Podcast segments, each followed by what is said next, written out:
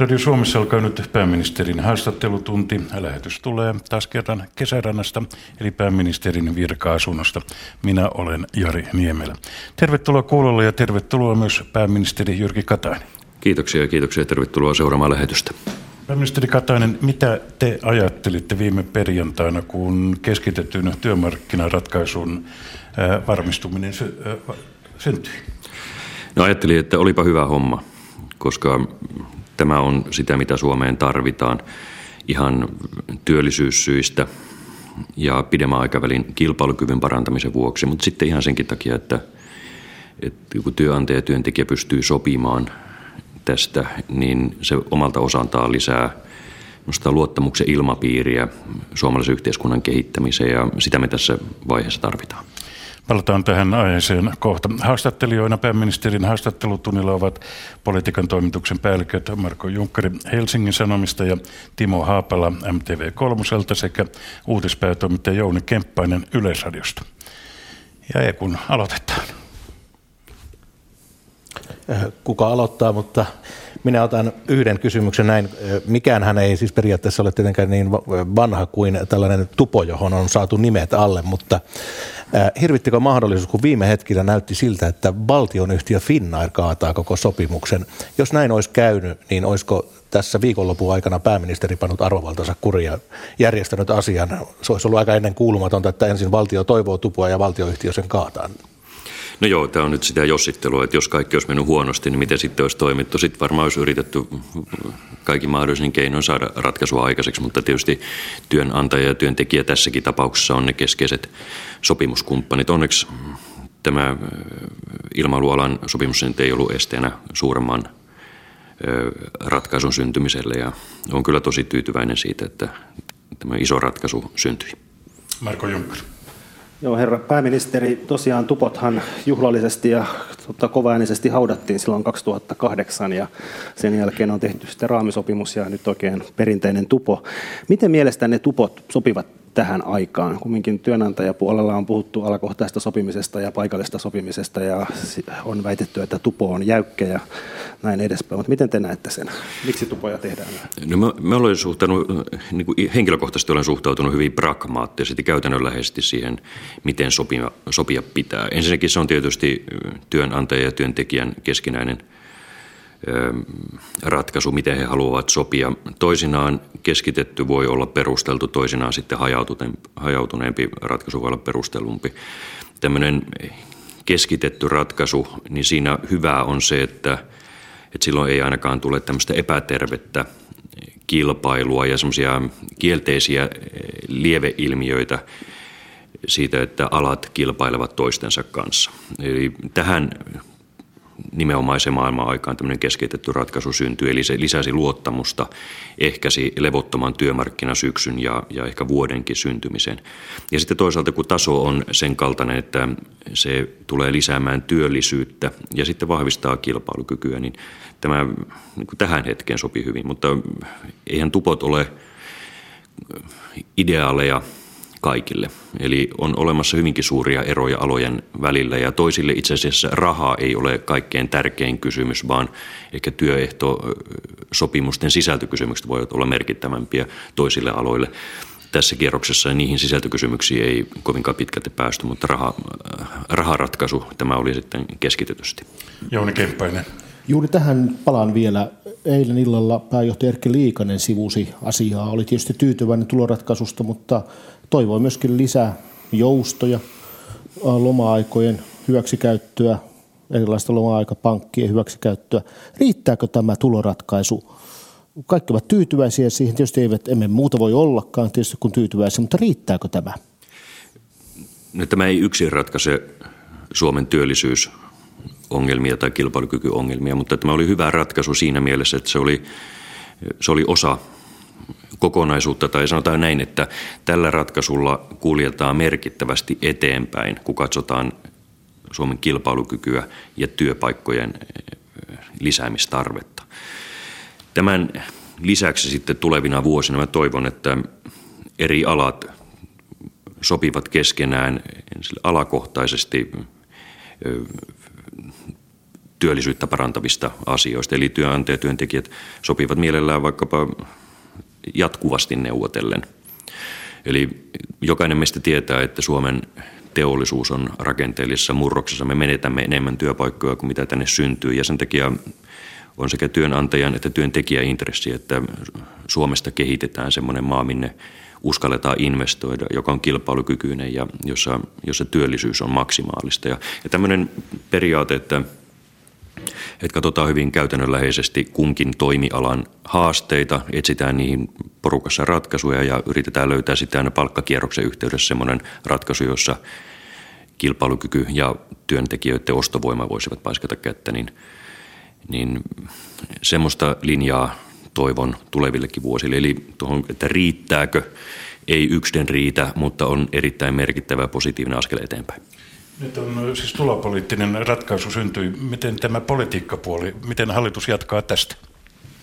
Me ilmoitimme silloin etukäteen niistä toimista, jotka, joita hallitus halusi tuoda tähän, tähän kilpailukyky-ostovoima ajattelu omalta puoleltamme. Eli kerroimme, että jos riittävän kattava sopu syntyy, sopimus syntyy, niin tuloveron inflaatiotarkistukset tullaan sittenkin tekemään, eli ei anneta palkkaveron kiristyä näiltä osin. Toisaalta sitten oli myös ratamaksujen huojennuksia, eli elinkeinoelämän kilpailukykyyn parantamiseen liittyviä asioita, jotka on vähän niin kuin rakenteellisia luonteeltaan.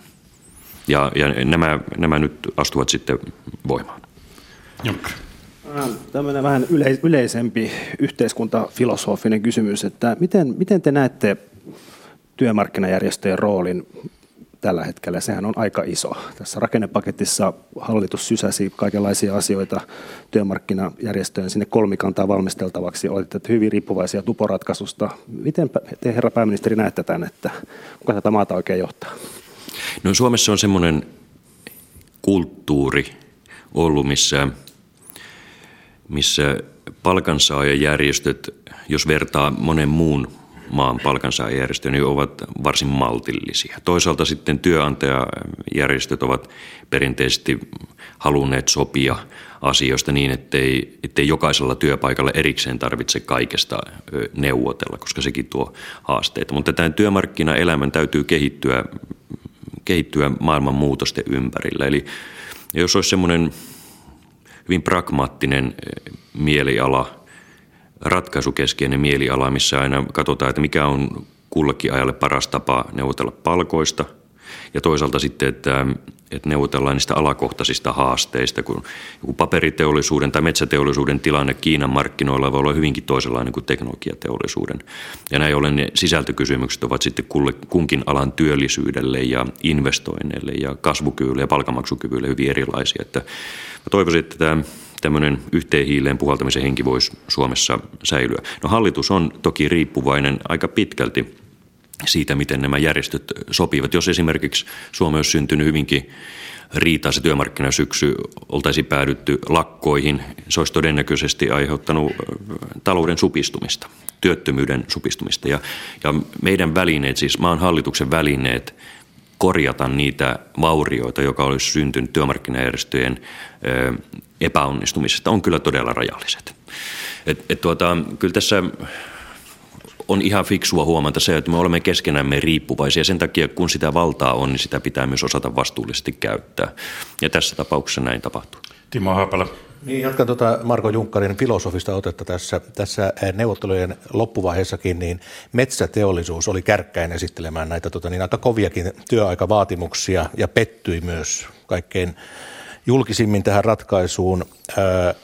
Toisaalta juuri tupoviikolla metsäteollisuus kertoi erittäin hyvistä tuloksista – ja samaan aikaan kertoi YT-neuvotteluista. Millä silmällä pääministeri katsoo, kun on luonut tämmöisen yrityshoukuttimen, eli yhteisöveron alentamisen 20 prosenttiin, niin voisiko sanoa, että nämä yritykset ovat vähän hiukan epäkiitollisia tälle hallituksen linjaukselle yhteisissä talkoissa, kuten äsken puhuitte? No, me en halua, tai en, en näe asiaa tuolla tavalla. Kun katsotaan vaikkapa nyt metsäteollisuuden tilaa, niin joitakin tuotteita – myydään ihan hyvin markkinoille maailmalle mutta sitten on joitakin tuotteita, vaikkapa sanomalehtipaperi, jonka kysyntä on hiipunut. Moni ihminen maailma lukee uutisia iPadeilta ja kännyköistä. Ja vaikka uskonkin, että sanomalehtipaperia tulevaisuudessakin Suomessa valmistetaan, niin joka tapauksessa nämä markkinamuutokset ovat totta, eikä niihin oikeastaan täällä pystytä vaikuttamaan. Joten, joten tätä joustavuutta tarvitaan. Mä haluan nähdä ja olen ihan vilpittömän varma siitä, että puuta kannattaa Suomessa jalostaa myös tulevina vuosina. Niistä kannattaa vain kehittää uusia tuotteita ja silloin me tarvitaan kilpailukykyinen teollisuus, jolla on rahaa aidosti satsata tutkimuksia ja kehitykseen ja sitä kautta uusiin tuotteisiin ja, ja näin ollen työllistää myös paljon ihmisiä Suomessa. Eli, eli tämä markkinamuutokset on semmoisia, joista joihin me itse emme voi vaikuttaa, mutta siihen voimme vaikuttaa, että syntyykö uusia tuotteita ja uusia työpaikkoja. Mutta yhteisöverollahan pyrittiin nimenomaan tähän vaikuttamaan. Näyttää siltä, että ei siellä Ainakaan tässä vaiheessa tietenkään se ei ole se, voimassakaan vielä. Mutta. No se ei ole vielä voimassa, mutta yhteisöveron lasku ei sinänsä poista sitä hallaa tai, tai sitä muutosta, että jos jotakin tuotelajia ei osteta. Mutta yhteisöveron alennuksella voidaan vaikuttaa siihen, että tähän maahan tehdään uusiin tuotteisiin perustuvia investointeja. Ja juuri tästä haluaisin kysyä. Viikonloppulla yksi mielenkiintoisemmista asioista, joka on tullut julkisuuteen, on se, että Google ilmeisesti Haminaan olisi investoimassa. Ja ehkä jotakin muitakin tämän kaltaisia investointeja, jossa kylmä keli ilmeisesti on meidän vahvin valttimme verolainsäädännön lisäksi. Tiedättekö te tästä jotakin? Onko syytä olla toiveikas? No on varmasti syytä olla toiveikas.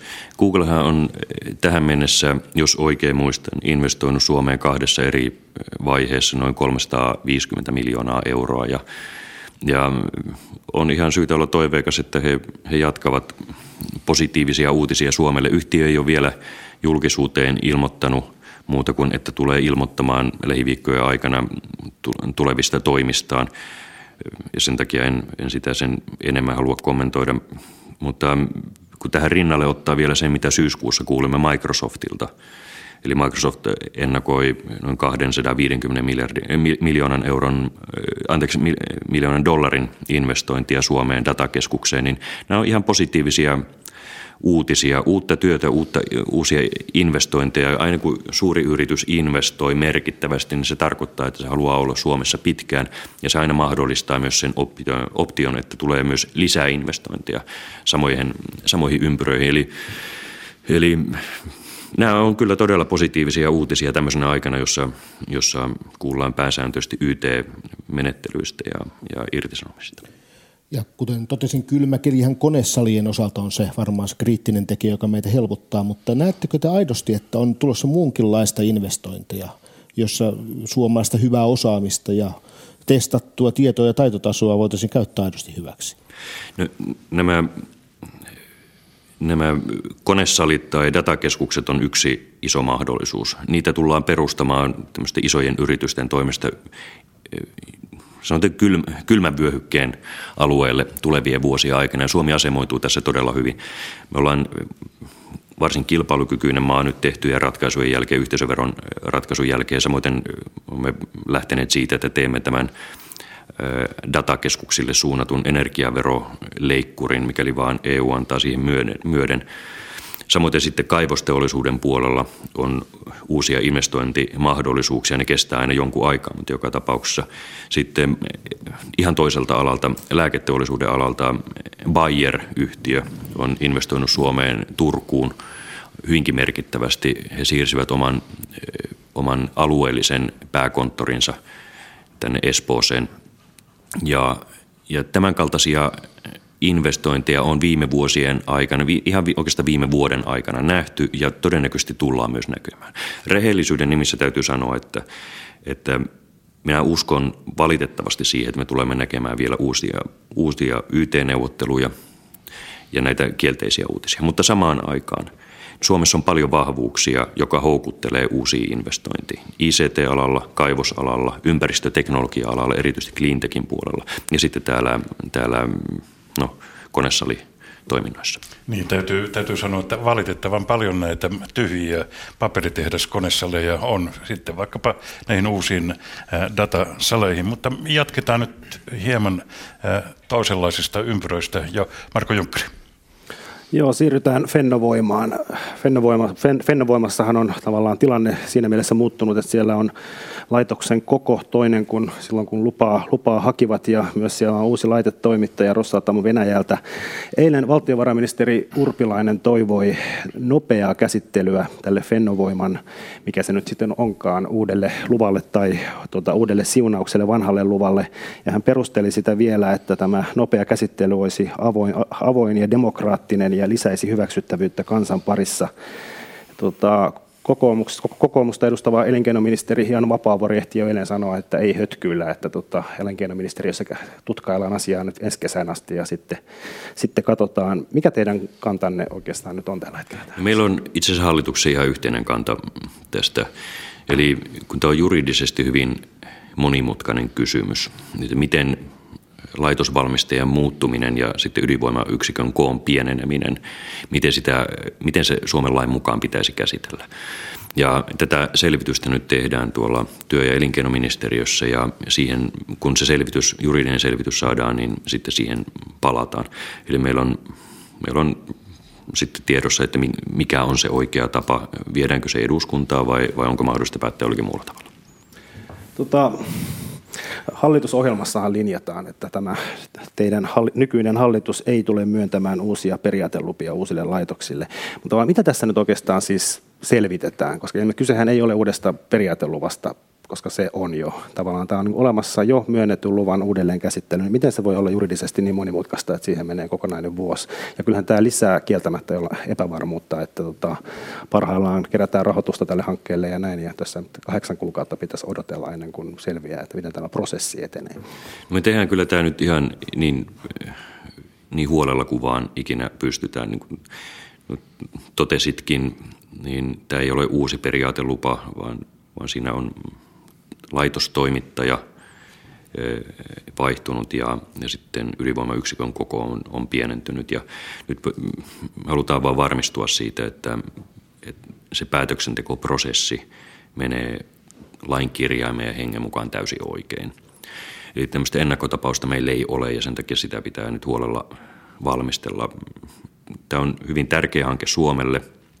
Hallitushan tässä ei ole mukana muuten kuin luvituksessa – ja se periaatelupa on jo annettu, nyt vaan halutaan sitten katsoa, että kun joitakin osin aiemmin tiedossa olleet asiat ovat muuttuneet, että miten se, miten se päätös pitää tehdä, ettei, ettei sitten kukaan pysty syyttämään, että on toimittu väärin. Eli sen takia tämä vaatii huolellisen arvion. Siinä on Temin arvion mukaan ja oikeusoppineillakin erilaisia näkemyksiä ja niitä nyt selvitellään. Eikö tämä nyt kumminkin näytä siltä, että se vääjäämättä vaatii jonkinlaisen eduskuntakäsittelyn? Mikäli sitä ei tule, niin silloinhan se riskeeraa koko hankkeen, koska sitä voidaan sitten valittaa ja sitä voidaan riitauttaa oikeusistuimissa, niin se on varmaan niin yhtiön kannalta järkevintä, että se nyt käsitellään myös poliittisesti uudelleen. No, me en uskalla ottaa kantaa, mikä on oikein, mutta sitä juuri selvitellään ja, ja sitten se, se keino otetaan käyttöön, mikä on, on hyvä juuri tästä syystä, ettei, ettei tämmöinen päätöksenteon prosessivirheen vuoksi tule sitten syytä tehdä valituksia ja viivästyttää prosessia. Itse näen, että tämä on erittäin tärkeää Suomen kilpailukyvylle. Muussa tapauksessahan Fennovoiman taustalla olevat omistajatahot eivät tätä merkittävää investointia tekisi. Se on teollisuudelle ja kunnille ja muille omistajille hyvin tärkeä hanke. Totesitte tuossa, että hallitus on yksimielinen. Ei tosin siltä ulospäin näytä. Ville Niinistö kauhistui jo ajatustakin ja ulkopuolelta on hyvin helppokin nähdä, että SDP kun esittää tässä, niin tehdään myös kiusaa vihreille, jotka joutuisivat tämän toiseen kertaan nielemään tämän ydinvoimaratkaisun, mutta ihan näin nopeasti ja aivan yksinkertaisesti tämän itse hankkeen kannalta, koska sitä ajetaan suurella voimalla ja sanotaan, että sillä on työllistäviä vaikutuksia, niin jos tässä alkaa tämä eduskuntakäsittely, niin nopeuttaako se vai hidastuttaako se tämän hankkeen toteuttamista? Sitä me en osaa sanoa, nopeuttaako vai hidastuttaako kerron vain sen, että mikä tässä taustalla on. Eli sekä teollisuuden toimijat, jotka ovat Fennovoima-hankkeen taustalla, sekä sitten kuntien, kunnat, jotka ovat Fennovoima-hankkeen taustalla, ovat halunneet osallistua ydinvoiman lisärakennukseen, koska he kokevat sen itsensä kannalta erittäin tärkeänä. Ja tällöin valtiovallan tehtävä on mahdollistaa juridisesti aukoton ripeä päätöksenteko niin, että hanke voi mennä eteenpäin. Meillä ei tämän koko luokan asiassa, ei kyllä varmaan pienemmissäkään, mutta varsinkaan tämän koko luokan asiassa ole kyllä varaa minkäänlaiseen poliittiseen jähnäykseen tai kiusantekoon, enkä koe, että näin on kukaan yrittänyt edes tehdä.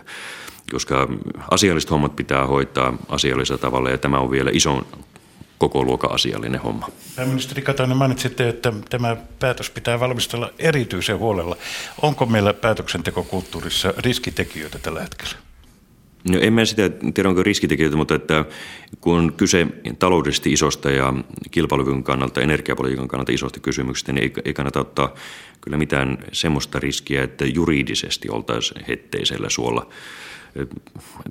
Moni meistä varmasti haluaa hyvinkin nopeasti tehdä ratkaisut, mutta toisinaan, toisinaan asiat on hallinnon tai juridikan kannalta aika monimutkaisia ja niitä, niitä nyt valmistellaan. Jouni Kemppainen. Jatkan vielä tästä samasta, kun tämä uutinen eilen tuli esille, niin osa ydinvoiman myönteistä suhtautumista ovat sitä mieltä, että tämä viivästyttää hanketta, niin kuin Timo Haapala äsken tässä kysyi. Ja osa oli jopa sitä mieltä, että se saattaa viivästyttää niin paljon tai muuten käydä niin, että koko hanke kaatuu. Pidättekö te mahdollisena, että näin voisi käydä? No en oikein pidä mahdollisena, koska, koska tässä on nyt kaikilla varmasti ihan sama tavoite – Eli yhtiön kannalta, itse, yhtiö itsensä kannalta on tärkeää, että kaikki menee pilkun tarkasti oikein. Ja sitten toisaalta hallituksella on ainoastaan niin kuin tarkoitus varmistaa, että kaikki menee täysin oikein. Ja, ja eduskunta on kertaalleen tämän periaateluvan myöntänyt, että et, et, me en ainakaan halua tuoda tähän yhtään mitään lisää liikkuvia osia, enkä, enkä mitään niin poliittista peliä tai, tai muuta, että hoidetaan asialliset hommat fiksulla tavalla. Kun Urpilainen tämän otti eilen esille, niin Ville Niinistö lisäksi myös oman puolen Jan Vapaavuori tuntui yllättyneen kyllä tästä hyvästä yhteisymmärryksestä huolimatta. Onko Fennovoima informoitu itse tästä asiasta ja tästä parlamentaarisen uudelleenkäsittelyn tarpeesta? Työelinkeinoministeriö ja ministeri Vapaavuori ihan säännönmukaisesti keskustelee kaikkien toimijoiden kanssa. Ja... Eli Fennovoima tiesi, että näin tullaan tekemään? Tätä selvitystä. Kyllä heille varmasti me en ihan tarkkaan tiedä, mitä kaikkea keskustelua on käyty, mutta totta kai yhtiön täytyy tietää se, että, että ministeriössä tehdään selvitystä, että kaikki asiat menee pilkun tarkasti lain mukaan oikein. Jatketaan vielä tästä Fennovoimasta. Siis ydinvoima on tietenkin tunteita koottava, mutta kyllä tämä nyt ilman muuta kertoo hallituksen sisäisestä kulttuuritilastakin. Jos Jutta Urpilainen vetää kaninin hatusta tuollaisen ehdotuksen, että tuodaan se eduskuntaan, se tulee yllätyksenä Vapaavuorelle, yllätyksenä vihreille, ja sitten Jan Vapaavuori puolestaan syyttää Ville Niinistöä, joka toivoo koko hankkeen kaatumista ja toivoo julkisesti, että kunnat vetäytyisivät siitä ja rahoittajat, ja Jan Vapaavuori syyttää oksentamisesta hänen niskaansa, niin herra pääministeri, äh, onko tämä esimerkki semmoisesta oikein hyvästä hallituksen kulttuurikeskustelusta? Äh, tämä oli ironia. Siltä se kuulostikin. Tuossa saattoi mennä aika moni asia jo ihan niin kuin päällekkäin ja sekaisin. Ja tuostahan saa ihan mielenkiintoisen tarinan. Mutta tuota, niin ihan rehellisesti sanottuna ei, tässä nyt ei tarvita yhtään kommervenkkejä. Se, että vihreät eivät kannata ydinvoimaa – niin se nyt ei ole varmaan kenellekään uutinen. Mutta tämän hallituksen tehtävä on mahdollistaa edellisen eduskunnan päätöksenteon voimaan tulo. Nyt ydinvoimaa hankkeessa hallituksesta riippumattomista syistä on, on tullut joitakin uusia elementtejä. Laitosvalmistajan nimi on vaihtunut, ydinvoimalaitoksen koko on muuttunut ja nyt me katsomme sitten, miten se edellisen eduskunnan päätös voidaan saattaa voimaan niin, että se menee lain mukaan oikein. Ja, ja tästä meillä on ihan yhteinen ymmärrys. Marko Junkkari. Joo, tosiaan tämä ympäristöministeri Ville Niinistön toive hankkeen kaatumisesta voi tulla hyvinkin pian, koska tämä on itse asiassa tämän kuun loppuun mennessä näiden osakkaiden pitäisi ilmoittaa, ilmoittaa että osallistuvatko he, osallistuvatko he hankkeeseen vai ei, ja kuuhan vaihtuu nyt tässä montaa päivää enää ole. Onko, herra pääministeri, täysin poissuljettua, jos esimerkiksi Outokumpu yksi suurista omistajista kävelee hankkeesta ulos, että valtio lähtisi mukaan omistajaksi? No ei valtio ole näissä omistajana aikaisemmin ollut, enkä usko, että on tulevinakaan vuosina.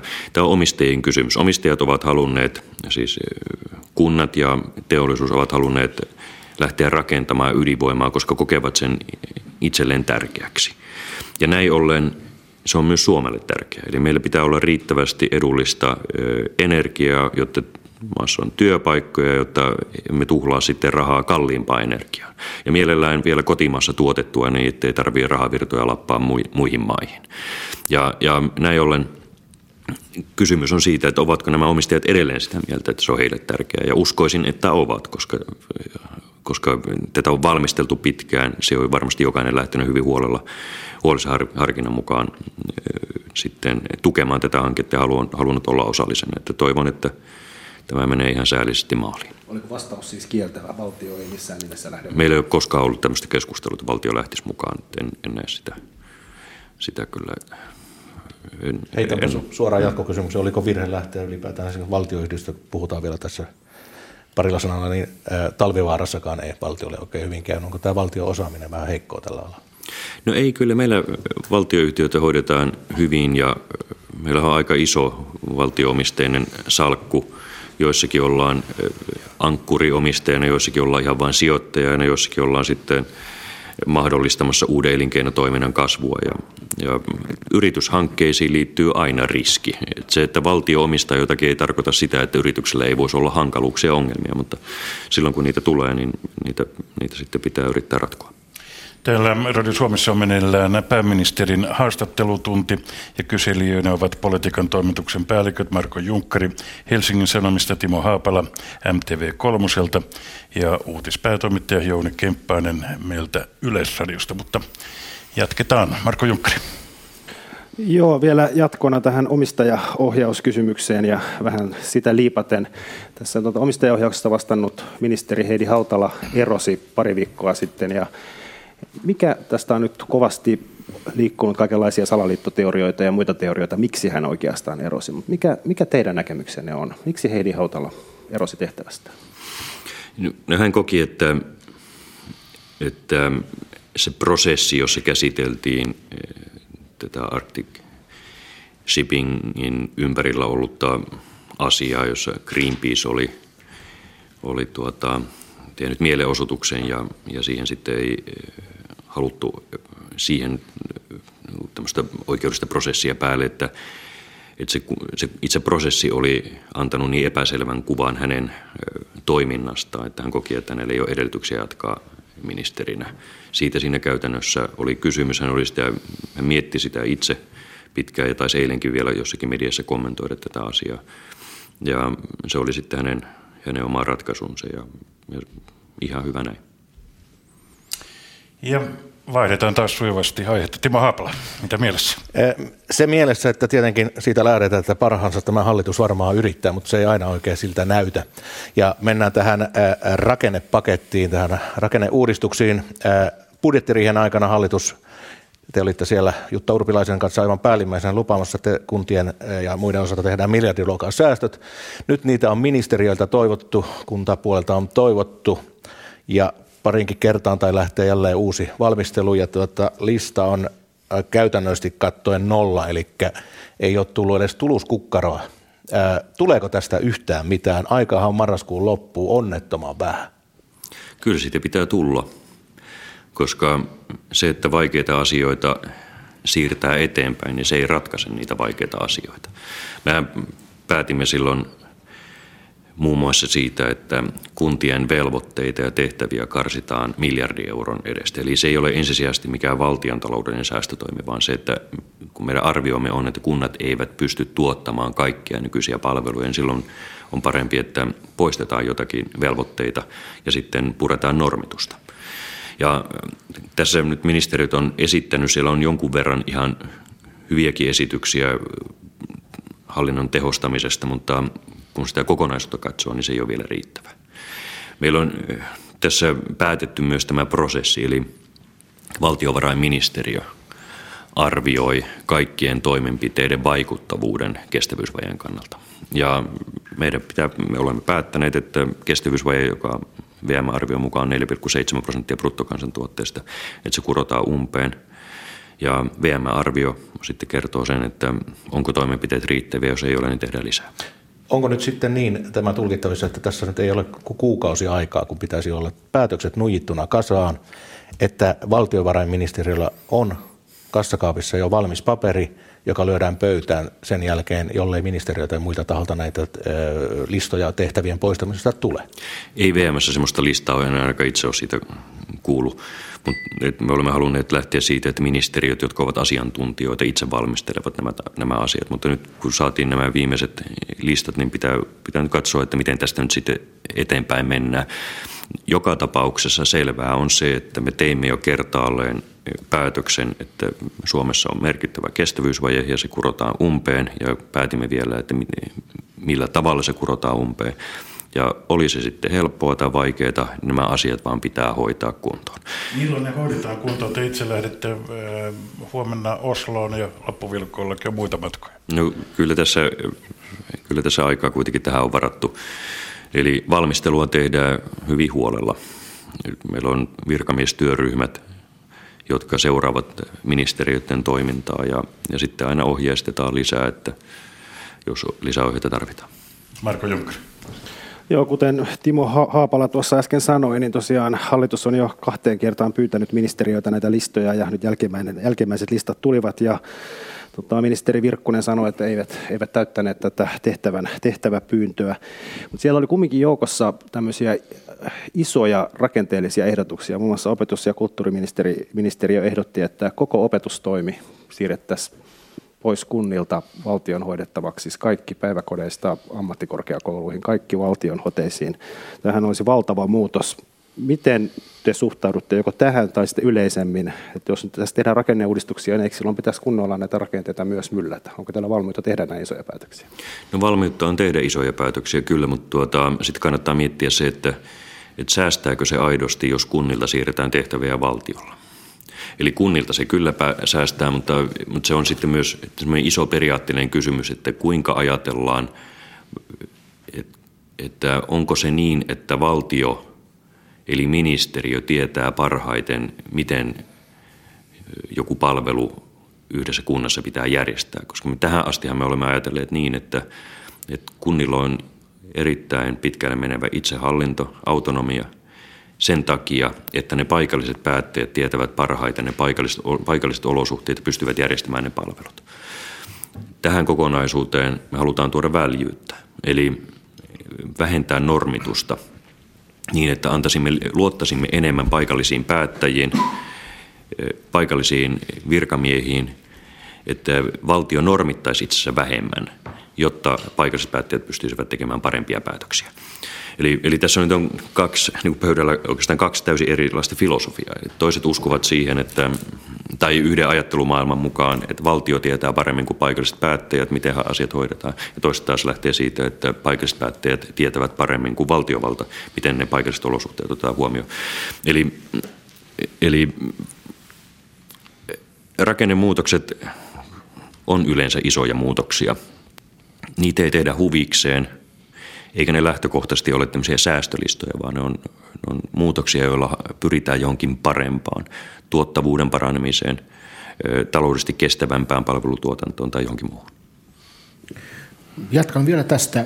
Kun marraskuun loppu koittaa, niin onko se lopputulos se, että hallituksella on jälleen kerran suunnitelma siitä, miten asioita viedään eteenpäin, vai onko se niin, että kansalaiset tietävät, miten heidän palvelunsa tuotetaan ja heikkenevätkö ne vai kenties paranevat? Mikä on se tavoitetila, mihin te pyritte? Se tavoitetila on se, että marraskuun lopussa meillä on listaus toimenpiteistä, jotka auttaa meitä kaikkia saavuttamaan tämän kestävyysvajeen umpeen kuromistavoitteen.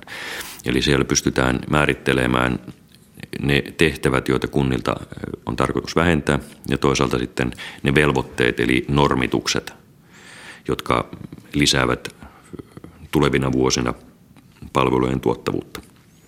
Mutta että se toimeenpano sekä kunnissa että valtion puolella kestää sitten jonkun aikaa, että niitä ei niin kuin yhdellä rysäyksellä ensi vuoden alusta saada missään olosuhteessa kaikkia toimeen, mutta kyllä se pitää olla niin yksiselitteinen, että valtiovarainministeriön virkakunta voi suoraselkäisesti sanoa, että meidän arvion mukaan nämä tehdyt päätökset johtavat kestävyysvajeen umpeen kuromiseen. Eli t- tämä on erittäin vaikea, haastava prosessi. Tätä ei ole Suomessa koskaan yritetty tehdä – Mutta kun me tiedämme, että meillä on ongelma, niin se ongelmaan pitää etsiä ratkaisuja. Se ei ole helppoa, mutta ei ole helppoa myöskään se, että tunnustetaan, että me emme osaa hoitaa enää omia asioitamme. Haapala. Niin, jos tämmöinen listaus äh, tulee toimenpiteessä marraskuun loppuun, niin teenpä nyt sen synnin, että esitän kaksi kysymyksiä. Kaksi kysymystä yhdellä kertaa. Tämä johtaa kahteen asiaan. Jos tulee, niin äh, lähteekö vasemmistoliitto hallituksesta ja ei, jos ei tule, niin lähteekö Suomelta kolme aata pois, kuten jälleen kerran Jan Vapavuori on varoittanut, että ne lähteelle näitä päätöksiä tulee? No, Eli kaksi lähtiä toinen toiseen mm-hmm. Kerrotteko te, jos ei päätöksiä tule? Niin. No, tota, ensinnäkin me haluamme keskittyä aikaan saamiseen, enkä sen spekulaatio käymiseen, että mitä sitten, jos kaikki menee huonosti. Nyt tarvitaan aikaan saamista, ongelmien ratkaisuja. Se, miten kukin puolue sitten toimii, niin se on, se on jokaisen puolueen oma asia. Vähän vaikea kuvitella, että jos kestävyysvaje eli suomalaisen hyvinvointiyhteiskunnan tulevaisuuden rakentaminen on syy jättää politiikka tai vastuunkantaminen, niin aika erikoinen päätös sekin on siltä puolueelta. Toinen sitten tästä kolmesta Aasta, niin sillähän on välinearvo. Eli mitä, pare, mitä enemmän Suomen talouteen ja Suomeen luotetaan, sitä alhaisempi on valtiovelan korko sitä alhaisempi on asuntovelallisten yritysten korot. Ja tällä jokainen tietää, että sillä on iso vaikutus ihmisten elämään ja talouden kasvuun ja työllisyyteen. Eli kun katsotaan näitä luottoluokittajia, kun ne arvioivat viimeksi tällä viikolla saatiin kolmen A luokitus Fitchiltä muistaakseni, niin kun katsoo, että miten he arvioivat Suomeen, he uskovat siihen, että suomalaiset osaavat hoitaa omat asiansa. Eli he perustavat, että Suomi on luotettava sen takia, että historia on näyttänyt, että me osaamme hoitaa omat asiamme. Ja tämä on iso viesti meille päätöksentekijöille. Eli he perustavat käsityksessä Suomen luotettavuuteen historiatietojen valossa. Ja meidän täytyy jatkaa tätä historiaa.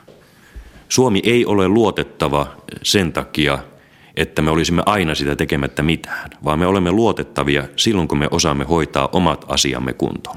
Moni meistä suomalaisista arvostelee hyvin kärkkäästikin Etelä-Euroopan maita tai muita, että eivät osaa hoitaa omia asioita. Nyt me olemme itse siinä tilanteessa, että onko tämä maa vielä se maa, jossa osataan hoitaa omat asiat, vaikka ne on vaikeita.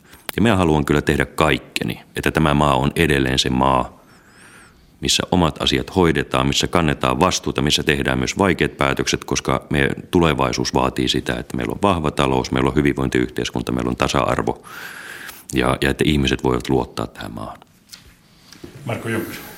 Kyllä, tota, tuossa mainitsitte vaikeat päätökset, mutta tuntuu, että eräs päätös on jo ehkä ylittänyt sen vaikean rajan ja siirtynyt sinne mahdottoman puolelle, eli sote-uudistus.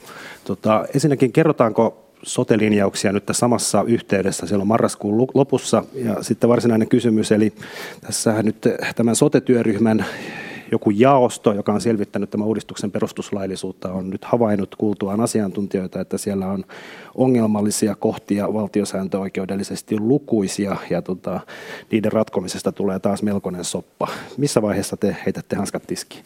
No ei tässäkään asiassa voi heittää hanskuja tiskiin. Et Tämä on lähtökohtaisesti erittäin haastava, erittäin vaikea. Ja tavoite on, että nyt tähän marraskuun loppuun mennessä tai näiden, näiden viikkojen aikana pystymme löytämään tähänkin ratkaisun. Jos vähän sitä taustaa valottaa, niin se kaikkein suurin haaste on siinä, että, että kun hyvä tavoite on, että sosiaalipalvelut ja terveydenhuolto ovat kimpassa, eli ovat saman hallinnon sisällä, jolloin pystytään en, satsaamaan vaikkapa ennaltaehkäisyyn ja sitten poistamaan sellaista pallottelua, että että et jos sosiaalipalvelujen puolella ei ole riittävästi rahaa, niin sitten ihminen viedään heti terveydenhuollon piiriin. Eli tämä sosiaalipalvelujen ja terveyspalvelujen yhteen nivominen on tavallisen ihmisen kannalta kaikkein paras vaihtoehto. Ja sitten päästään siihen, että miten tätä hallitaan. Jos meillä olisi riittävän suuria kuntia, niin se olisi yksinkertaista. Yksi kunta päättäisi näistä asioista. Mutta jos siihen ei päästä nopealla aikataululla, niin sitten tuleekin haasteita. Eli tämmöinen tämmöinen kuntayhtymämalli on, on tietysti yksi vaihtoehto, mutta silloin se tarkoittaa sitä, että, että näistä isoista palveluista päättääkin monet kunnat yhdessä. Ja meillä on tästä kokemuksia. Kuntayhtymät toisinaan toimii hyvin, mutta toisinaan sitten huonosti. Ja meidän pitäisi löytää, tuo on hirveän teknistä ja aika, aika varmaan puuduttavaa radiokuuntelijan kannalta kuunnella tätä selitystä, mutta, mutta mutta se suurin vaikeus on, että miten me voimme tämän hyvän tavoitteen, eli sosiaali- ja terveyspalvelujen yhdistämisen tehdä niin, että se on hallinnollisesti tehokasta. Hallinnollisesti järkevää, tehokasta ja, ja demokraattista. Ja tähän tämä ongelma kiteytyy. Ihan lyhyesti vielä muutama puoluetoverinne on voimakkaasti kritisoinut näitä perustuslakiprofessoreita ja tuntijoita, jotka heidän mielestään estävät kaikkinlaisen yhteiskunnan uudistamisen. Miten te itse suhtaudutte näihin perustuslakiprofessoreihin? No pitää suhtautua kunnioittaen perustuslakiasiantuntijoihin. Tässä on ehkä enemmän kysymys perustuslain tulkinnasta kuin, kuin siitä, mitä perustuslaki sanoo. Siitähän tässä itse asiassa on kysymys. Ja ne tulkinnat varmaan vaihtelee ajan myötä ja, ja ihmisten kautta. Ja, ja sitten tietysti on ehkä semmoisiakin niin kuin asiantuntijatahoja, jotka ei välttämättä ole perustuslaki-asiantuntijoita, mutta muita, jotka katsovat sitten tätä sote-uudistusta yhdestä näkökulmasta, mutta ei kokonaisuuden kannalta. Tämä sote-uudistus olisi helppo tehdä, jos katsottaisiin pelkästään niitä palveluja itsessään ja unohdettaisiin se, että mikä on tehokkain päätöksentekomalli toteuttaa ne palvelut. Mutta kun meidän tehtävä on katsoa sekä sitä tehokasta päätöksentekoa että sitten itse palveluja, ja sitten, sitten tämä tulee kyllä tosi, tosi haastavaksi. Mutta tuota, meillä kaikilla on sama tavoite, eli se, että kunnat olisi riittävän tehokkaasti johdettuja, jotta palvelut olisi mahdollista saada tulevina vuosina, ja toisaalta sitten se, että, että ihmisen kannalta katsottuna tämä sote on kokonaisuus, sosiaalipalvelut ja terveyspalvelut on yksi kokonaisuus ja nyt pitää vaan löytää se, se malli, miten se hoidetaan. Niin tässä vaan näyttää käyvän, että vaalikausi taitaa loppua näiden teidän hankkeiden suhteen kesken, niin eh, Keskustan Juha Sipilä on ilmoittanut ja monet muutkin keskustalaiset, että ne aloittaa kuntauudistuksen uudestaan, jos Kallup 1 tällä hetkellä saa vallan käsi, joka on täysin mahdollista, ja sote on todellakin niin kuin perustuslakitutkijoiden hampaissa, niin olisiko kaikkein viisainta nostaa kädet pystyyn ja jättää tämä sille ja antaa olla? Niin, se tarkoittaa sitä, että me nostamme kädet pystyyn, että me emme osaa hoitaa omia asioita, me jättäisimme ongelmat ratkaisematta. Että ei se kyllä kuulosta kauhean hyvältä sekään. Sillähän päästään tietysti tästä keskustelusta, mutta ihmiset jäisi heitteille.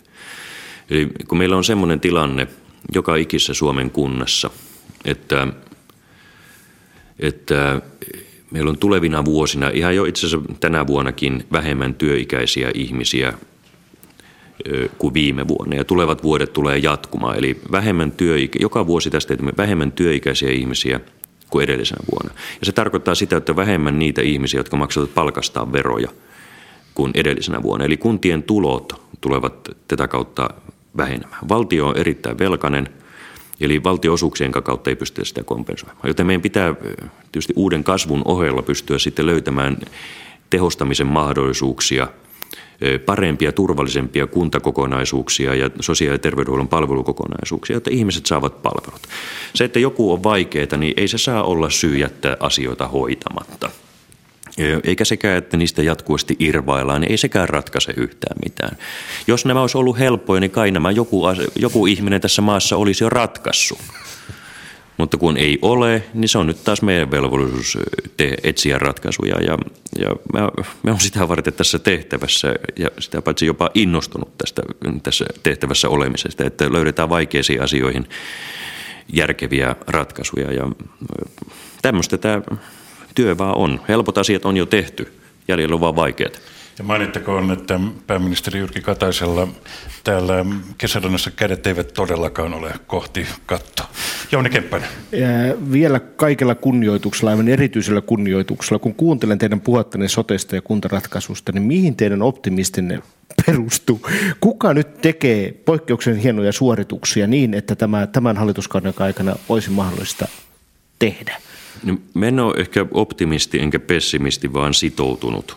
Sitoutunut löytämään ratkaisuja. Tämä vaatii asiantuntijatyötä, tämä vaatii yhteistyötä perustuslakiasiantuntijoiden kanssa ja sitten se vaatii meidän hallituksen sisällä keskustelua. Itse asiassa me ollaan kytketty jo, jo keskusta ja perussuomalaisetkin tähän työhön ja se työ tuntuu menevän ihan hyvin. Ei silläkään, siinäkään pöydässä olla löydetty vielä kaikkia ratkaisuja. Eli oikeastaan mun sitoutuneisuus perustuu siihen, että meillä on ongelma ja ongelma vaatii ratkaisuja ja niitä vaan pitää löytää. Tästä siirrytään EU-hun. Nimittäin Marko Jukkari.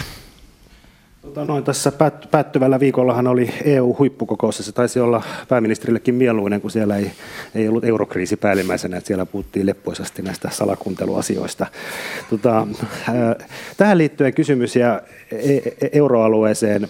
Tota, te lausuitte Financial Times-lehdessä jotain liittyen Kreikan tuleviin ratkaisuihin, ja se vähän muuttui siinä matkan varrella, en ole ihan varma mitä lausuitte, mutta miten te nyt näette tarkkaan ottaen, kun Saksaan saadaan jossain vaiheessa lähiaikoina hallitus, ja ekonomistien ja sijoittajien enemmistö tai iso osa on sitä mieltä, että Kreikassa joudutaan tekemään jotain, joko mitätöimään lainoja tai tekemään uusi paketti. Miten Suomi suhtautuu Kreikan lainojen leikkaamiseen kautta vielä uuteen pakettiin? Kyllä siitä pitää lähteä, että jokainen maksaa lainansa takaisin. Tähän mennessä Kreikan kohdalla näiden lainapakettien jälkeen on pidennetty laina-aikoja, jotta Kreikka pystyisi maksamaan ne sitten jossakin vaiheessa pois. Samoin korkojen alennuksia joidenkin maiden kohdalla tehty, että se iso lainataakka ei muodostuisi kohtuuttoman suureksi korkeiden korkojen vuoksi. Ja, ja tuota, Nämä on ollut ihan perusteltuja ratkaisuja, koska olennaista on se, että nämä maat pääsee tolpilleen ja pystyvät maksamaan lainansa takaisin. Ihan sama asennoituminen meillä on Kreikkaan ja, ja muihin maihin myös tulevina vuosina. Nyt ei ole mitään uusia esityksiä Kreikan eikä muunkaan maan kohdalta pöydällä. Jos niitä tulee, niin niitä sitten harkitaan sen, sen mukaan, mutta kyllä se, että, että on lainaa otettu, niin kyllä se vaan niin, että se laina pitää maksaa takaisin. Mutta tällä hetkellä näitä uusia esityksiä ei ole pöydällä. Oletteko siis samoilla linjoilla kuin valtiovarainministeri Urpilainen, joka eilen, eilen sanoi, että tota, Kreikan lainojen mitätöiminen ei Suomelle käy? Oletko siis samaa mieltä? Kyllä, mä olen samaa mieltä. En ole nähnyt yhtään esitystä vielä, missä tämmöistä uutta velkojen leikkausta olisi tehty. Yhden kerran Kreikan velkoja on leikattu. Silloin yksityisen sektorin velkoja leikattiin. Ja Kreikassa nyt on pientä positiivista virettä talouden suunnalla nähtävissä, mutta, mutta kyllä se todella, todella vaikea kokonaisuus on, että, että aika näyttää, mitä siellä käy. No pidättekö siis, anteeksi vähän nyt jankkaa, mutta pidättekö mm. siis jollain tavalla epätodennäköisenä, että Kreikan lainoja ei tässä nyt vielä syksyn aikana?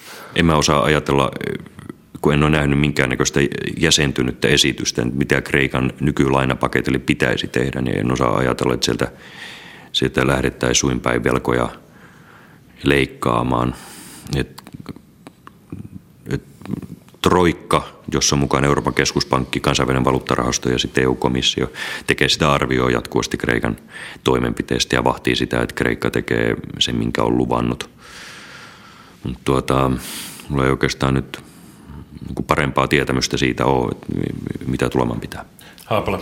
Mikä teillä on käsitys, kun Saksassa on hallitusneuvottelut menossa ja täällä jo etukäteen ounasteltiin tietenkin, että kun tämä hallitus tulee, vaalitaisteluaikana oltiin tiukkoja kohti Kreikkaa, mutta kun hallitus tulee, niin linja miedontuu ja Suomi menee perässä. Onko tällainen Suomen kannalta uhkakuva, mutta ehkä realistinen sellainen, niin näkemyksenne mukainen? No, se, mitä mä oon keskustellut saksalaisten kanssa ja meidän virkakunta, kun keskustellut saksalaisten kanssa, niin meillä ei ole ollut mitään näköpiiriä, tai ei, ei ole tullut semmoista käsitystä, että Saksan Eurooppa-politiikka merkittävästi muuttuisi. Hekin elävät varmasti ajassa, eli, eli näihin bail-out-ratkaisuihin liittyviä tehdään sen mukaan, kun jos, jos niitä pakko on tehdä. Eli siis ottavat kantaa sitten jos se on ajankohtaista, mutta tämmöinen yleinen muutos Saksan Euroopan politiikassa, niin mä en oikein itse siihen usko, mikä ei siihen tällä hetkellä kyllä viittaa. No joo, varmaan jos sallitte, niin vien vähän aihetta eteenpäin, koska mä tiedän, tai epäilen ainakin, että yksi taso tietää, mitä Merkel ajattelee, ja se on varmaan toi Yhdysvaltain tiedustelupalvelu NSA, joka on kuunnellut rouvan kännykkää ilmeisesti kymmenen vuotta, niin kuin lehtitiedot kertovat. Voiko tämä vakoilutapaus, joka on aika kärmekäs nousee siellä täällä nyt hyvinkin paljon pintaa, niin eskaloitua tähän Euroopan ja Yhdysvaltojen välisiin suhteisiin, varsinkin kauppasuhteisiin? En usko. Ainakin se keskustelu, mikä Euroopan neuvostossa käytiin, vaikka tämä ei ole varsinainen EU-asia, mutta siitä käytiin yleisempää keskustelua, niin, niin siellä oli hyvin vahvasti se näkökulma, että, että EUn ja Yhdysvaltain välillä neuvottelussa oleva vapaakauppasopimus, niin siihen tällä ei saa olla vaikutusta. Se on eurooppalaisten työpaikkoja ja talouskasvun kannalta niin olennainen sopimus, että sitä, se pitää saada eteenpäin. Toisaalta transatlanttinen suhde on ollut historiallisesti ja on sitä vielä tulevina vuosinakin erittäin tärkeä suhde.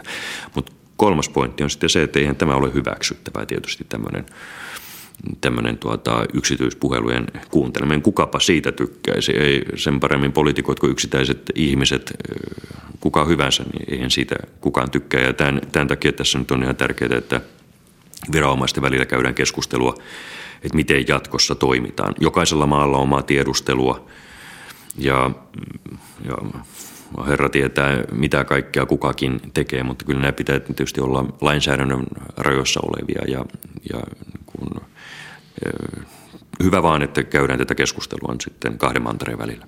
Jouni Kemppainen. Onko, onko suomalaisia kuunneltu? Oletteko te selvityttänyt asiaa tai jollain tavalla saaneet jotakin sen kaltaista selvyyttä, joka vielä ei olisi ollut esillä, että onko Suomi ainoa Euroopan maa, jota ei ole kuunneltu tässä yhteydessä, niin kuin vähän näyttää? No mä en tiedä, onko Suomi ainoa Euroopan maa, joka olisi säästynyt tältä NSA-kysymykseltä. Meillä tietenkin joka ikinen päivä, joka ikinen tunti pyritään tekemään kaikkemme, että, että meidän tietosuoja on hyvällä tasolla. Salaiset asiat pysyvät salaisina, yksityiset puhelut ovat yksityisiä.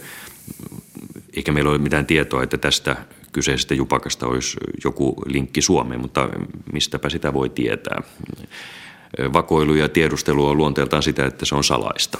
Ja, pitäisikö, ja, pitäisikö Supon suojelupoliisin suuntautua jollain toisella tavalla? Tämäkin on ollut esillä. En mä oikein näe siinä suurta muutostarvetta. Siis Suomi tekee kaikkensa turvatakseen oman päätöksenteon luottamuksellisuuden ja jos joku on sitten meitä edellä, niin me yritämme senkin paljastaa, mutta, mutta tuota, aina se ei tietenkään hyvin helppo ole. EU-ssa kasataan tällaista vapaaehtoisuuden pohjalta ryhmittymää, missä on eri maiden edustajia, jotka ryhtyvät, ryhtyvät sitten selvittämään asiaa ja kovistelemaan Yhdysvaltoja. Meneekö Suomi mukaan tähän poppooseen? Meidän pitää käydä tämä läpi tuolla TP-UTVAS, eli presidentin ja hallituksen ulkopoliittisessa valiokunnassa – se konsepti, jota tullaan käyttämään, on vielä auki. Eli perjantaina sovimme hyvin yleisluontoisesti vaan, että Saksan ja Ranskan johdolla tämmöistä keskustelua tullaan käymään turvallisuuspalveluiden välillä.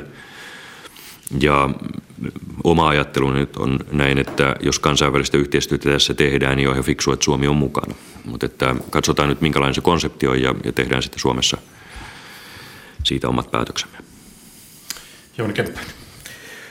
Tässä vielä on sovittu, että tapaamisen lopuksi Ylen edustajana kysyn, että mitä mieltä tulette kaupallisen lehdistön tilanteesta Suomessa mediailmastossa.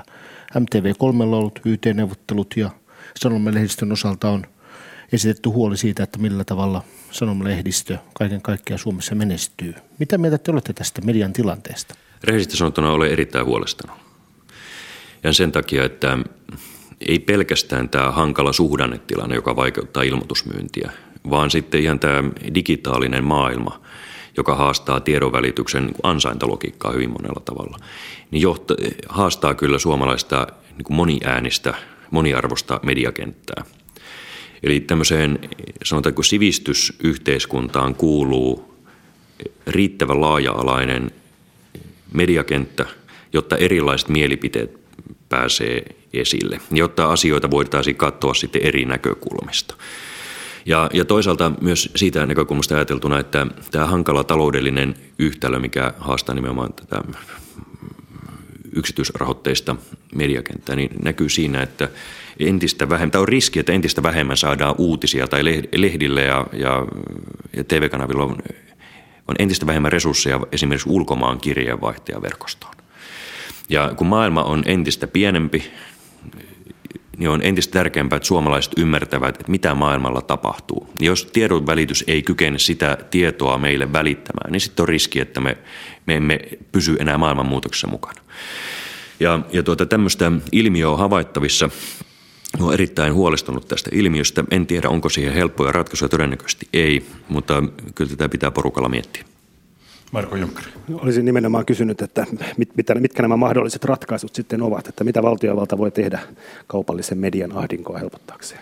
Varmaankin aika vähän, mutta tuota, mutta tämä on semmoinen asia, jota on minusta syytä keskustella. Henkilökohtaisesti kiehtoo tämä, tai kiehtoo ehkä vähän väärä ilmaisu tässä, mutta kiinnostaa erittäin paljon tämä kysymys ja tämän sivistysyhteiskunnan tulevaisuuden näkö, näkökulmasta. Moniarvoisuus, kansainvälisyys ja tämmöinen kansansivistysmissio – on ollut suomalaisen median yksi keskeisimpiä arvoja, ja sen pitäisi pystyä jatkumaan myös tulevina vuosina. Että, että tätä varmaan kannattaa käydä media ja hallituksen välillä tätä keskustelua, mitä kukin voi tehdä. Mainittakoon, että esimerkiksi Norjassa, Tanskassa, Isossa Britanniassa lehdistöllä ei ole arvonlisäveroa, meillä on. Meillä on arvonlisävero ja sitä vielä korotettiin. Mä uskon, että se ei yksin tähän vaikuta, mutta mm, kyllä tätä keskustelua on hyvä käydä, koska tässä on nyt kysymys sivistysyhteiskunnan tulevaisuudesta. Timo Haapala. Kuluneen viikon aikana yhdet YT-neuvottelujen lopputulokset todistaneena tilanne ei todellakaan ole helppo ja se on työpaikalla myös surullinen, mutta tämmöinen nopea kysymys tähän loppuun, kun aikakin loppuu, niin mitä mieltä pääministeri on, pitäisikö tämä kellojen siirtohöpsötys lopettaa ja mm-hmm. lopettaa tämä talviaika, kesäaika? Mä en, ole, ole sitä erityisemmin miettinyt, minkälaisia ulottuvuuksia siinä on, mutta niin kuin ihan omalta kohdaltani voisi sanoa, että mä olen todella hämmästynyt, että, että vaikka kelloja pitää kaksi kertaa vuodessa siirtää johonkin suuntaan, niin, niin silti ei ole suurempia vahinkoja sattunut aikataulujen suhteen. Tämä on kyllä ihan kiitos sihteereiden, niin, niin hienosti hoidettu. Aikataulusta puheen ollen, kuinka kiireinen ensi viikon aikataulu on? Kyllä tässä on aika paljon. Oslossa vuorokausi itse asiassa Suomessa aika paljon täydet päivät, sitten vielä Moskovassa yksi päivä, että liikettä riittää. Kiitokset äh, haastattelutunnista pääministeri Jyrki Katainen ja kiitokset myös kyselijöille Timo Haapala MTV 3, Marko Junkkari Helsingin Sanomista ja Jouni Kemppainen Yleisradiosta. Kello on 20 sekunnin kuluttua 15 ja sitten äh, täällä Radio Suomessa seuraa aikamerkin jälkeen äh, Yle Uutisten lähetys täällä Radio Suomessa. Kiitokset seurasta.